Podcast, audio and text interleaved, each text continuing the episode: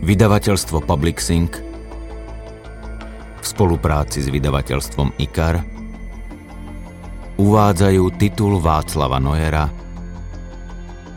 Medzi nebom a zemou. Audioknihu číta Juraj Smutný.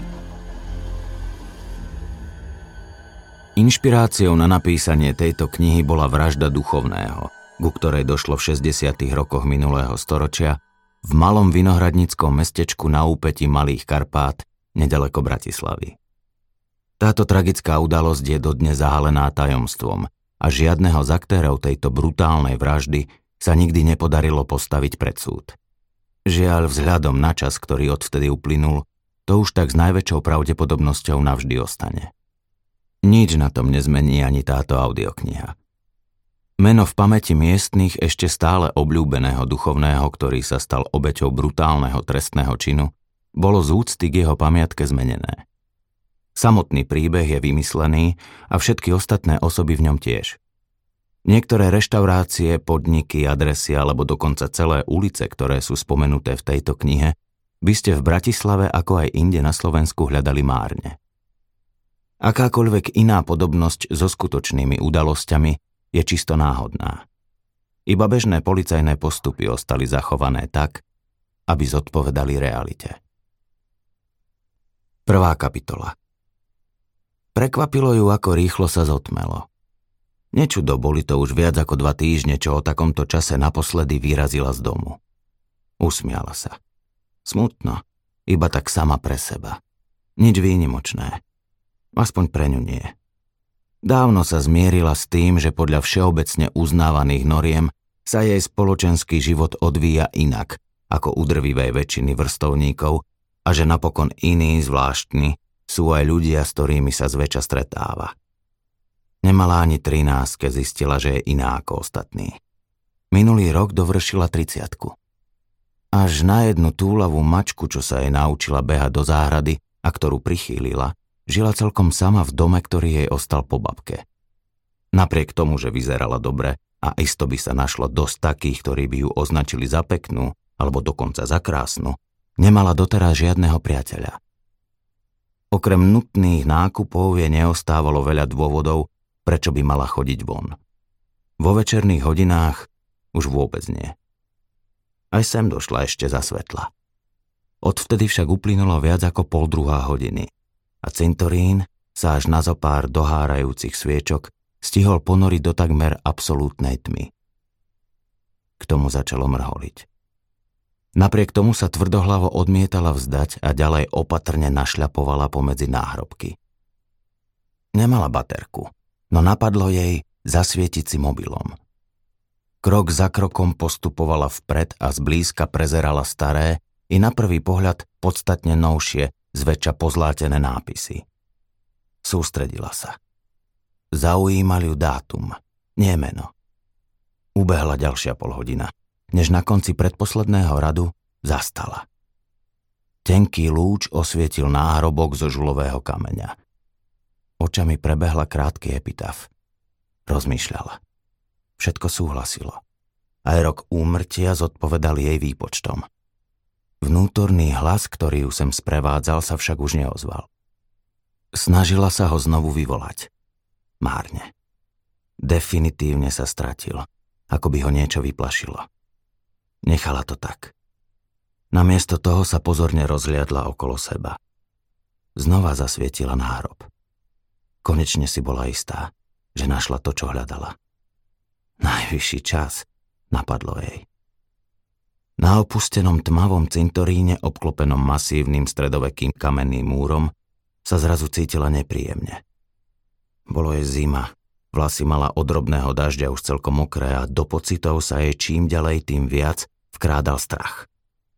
Mŕtvych sa nebála. Toto však bolo niečo celkom iné. S hrôzou si uvedomila, že to už raz zažila. Ešte ako dieťa. Teraz ako by sa to celé vrátilo. Cítila, ako jej naskakuje husia koža. Nemýlila sa. Bolo to zlo.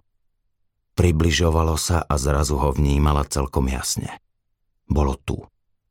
Ako by jej zblízka dýchlo priamo do tváre. Druhá kapitola Môžem vám nejako pomôcť? Ozvalo sa jej z nenazdajky za chrbtom. Zľakla sa. Tak veľmi, že jej takmer vyrazilo dých. Celé telo jej zmeravelo. Ledva dokázala otočiť hlavu. Netušila, kde sa tu ten muž vzal.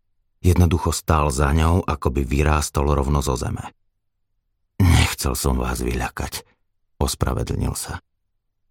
V tme okolo nej to znelo všelijako, len neúprimne. Nezmohla sa ani na slovo.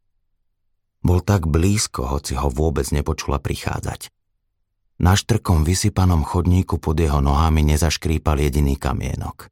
Nedokázala pochopiť ani to, ako je možné, že ho pred chvíľou nevidela. Ledva preglgla. Ešte pred pár sekundami by sa bola ochotná staviť o čokoľvek na svete, že je tu sama. Nestalo sa vám nič? Spýtal sa. Nie, podarilo sa jej dostať zo seba. To je v poriadku. Bol vysoký a chudý. V dlhom kabáte s kapucňou, so strým nosom a úzkou, neprirodzene bledou tvárou posadenou na dlhom krku, vyzeral ako mních. No mních to zjavne nebol. Pohľadom sklzla nižšie. Mal na sebe rifle a športové šnurovacie topánky. Skôr si domýšľala, neže by naisto vedela, že nič z toho mnísi nenosia. Hľadáte niečo? Spýtal sa. Pokrutila hlavou. Očami zablúdil k pomníku, na ktorý ešte stále dopadalo svetlo jej mobilu. Všimla si to a rýchlo ho schovala do vrecka. Príbuzná? Nie, ocekla nahnevaná sama na seba za svoju unáhlenú reakciu. Nereagoval. Uvažovala, či zaregistroval jej podráždený tón. Nikdy som vás tu nevidel. Netušila, čo by mu na to mala povedať.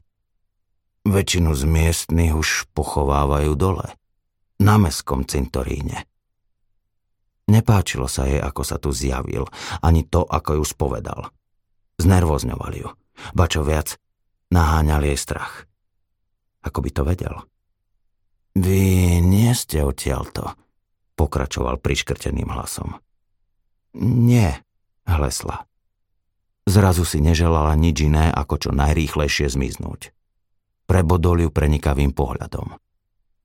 Bude musieť ísť. Nie neskoro, rozhodla sa.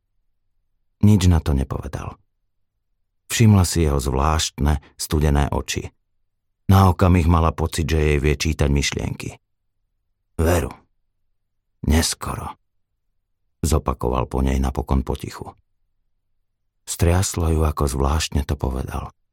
Rýchlo sa zvrtla a náhlivými krokmi zamierila k vstupnej bráne. Keď sa po niekoľkých metroch otočila, videla, ako ešte stále sústredene pozerá na náhrobok, pred ktorým pred chvíľou stála aj ona. Márne sa snažila spomenúť si, kedy sa naposledy tak bála. Je možné, že vie, čo tu hľadala? Mohol mať niečo spoločné s tým, kvôli čomu tu bola? Cítila, ako je napriek zime po chrbte steká pot. Došlo mu, že našla, čo chcela? V hlave jej jedna cez druhú vírili otázky, na ktoré neprichádzala odpoveď.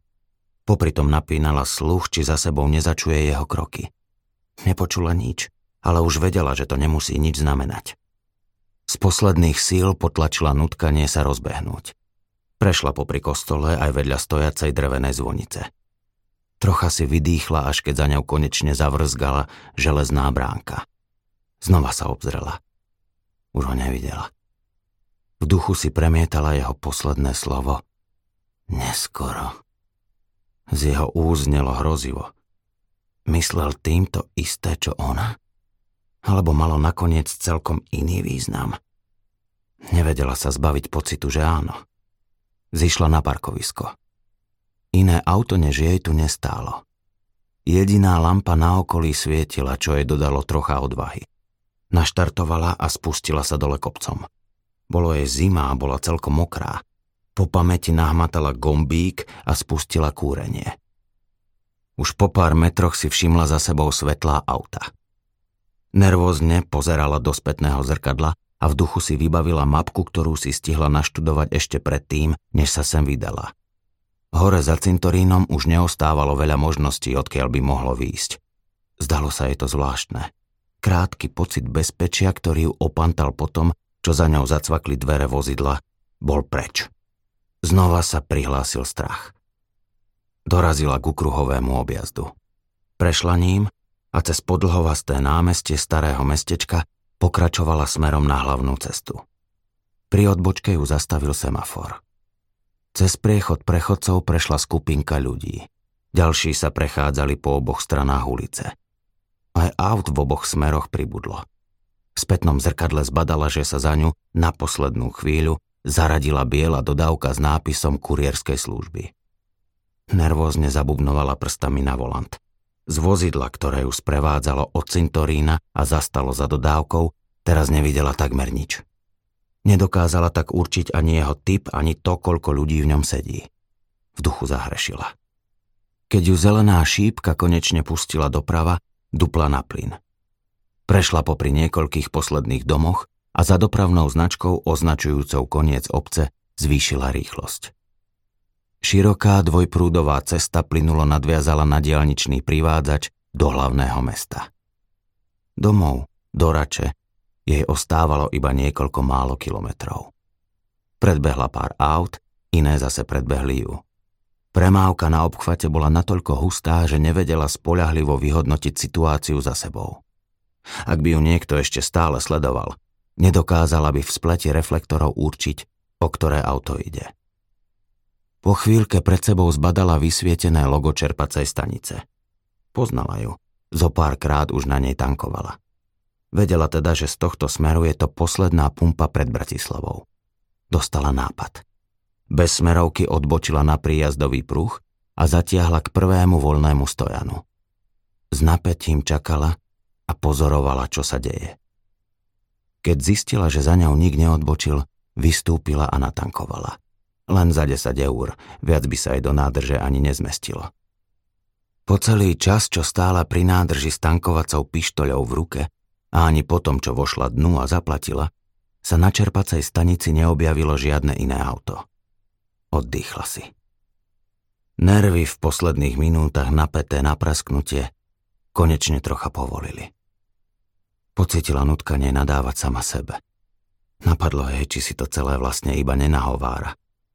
Vzdychla. Možno by predsa len mala viac chodiť medzi ľudí. Nič z toho, čo sa jej teraz stalo, by ju potom tak nevyviedlo z miery. V priehradke na dverách našla balíček mentolových cukríkov. Bude to tak.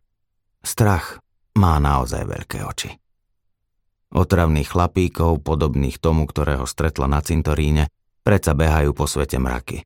A rovnako tak po ňom jazdí veľa aut, ktoré s ňou nejaký čas mali alebo ešte len budú mať spoločný úsek cesty. Vložila si do úst cukrík, naštartovala Naladila rádio na hudobnú stanicu.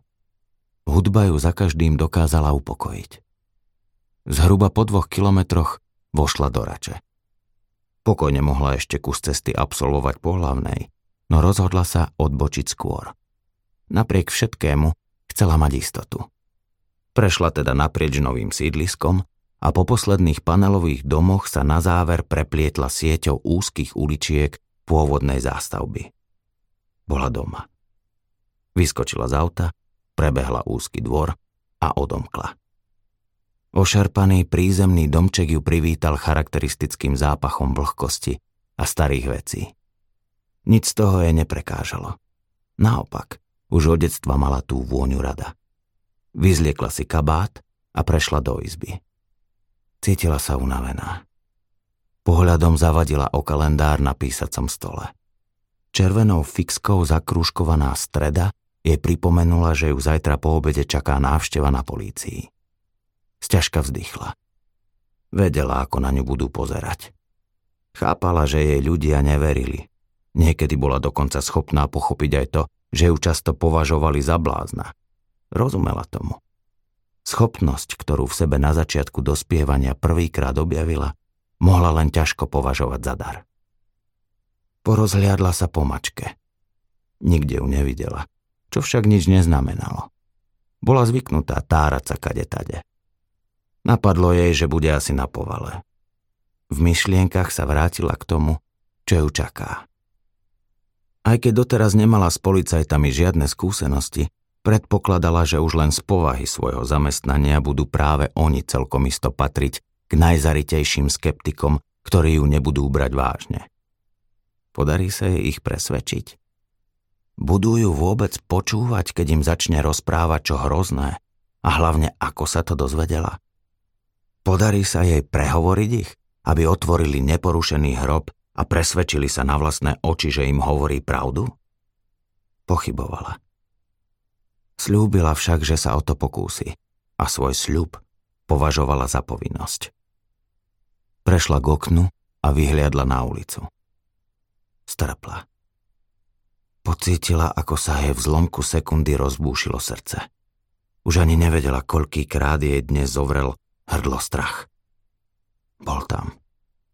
Ten chlap z cintorína ju sledoval až sem. Nevidela mu do tváre. Dokázala rozoznať ledva jeho obrys, no bola si istá, že je to on.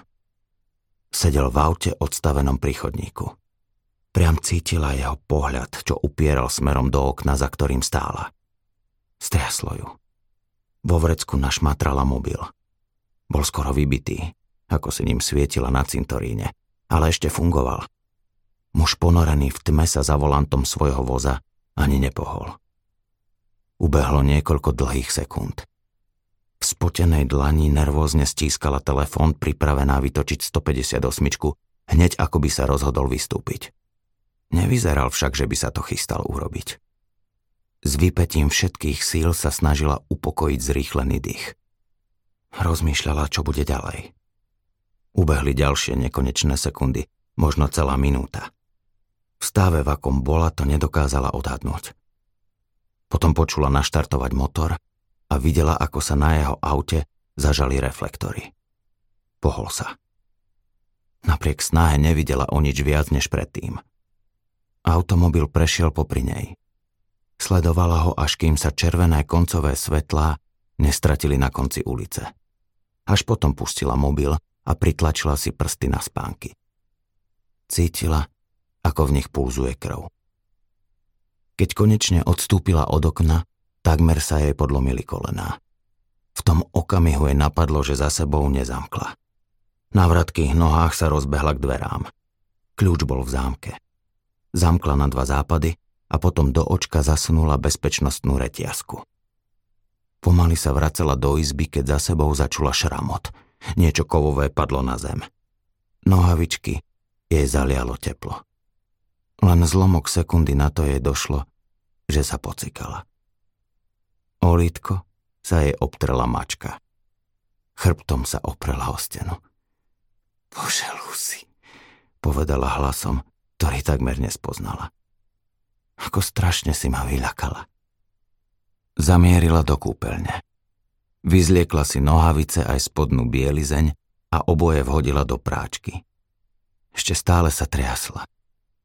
Pradúca Lucy sa jej zatiaľ so zdvihnutým chvostom otierala o holú nohu. Prvýkrát za ten čas, čo ju prichylila, oľutovala, že si namiesto nej nezaobstarala radšej poriadne veľkého psa.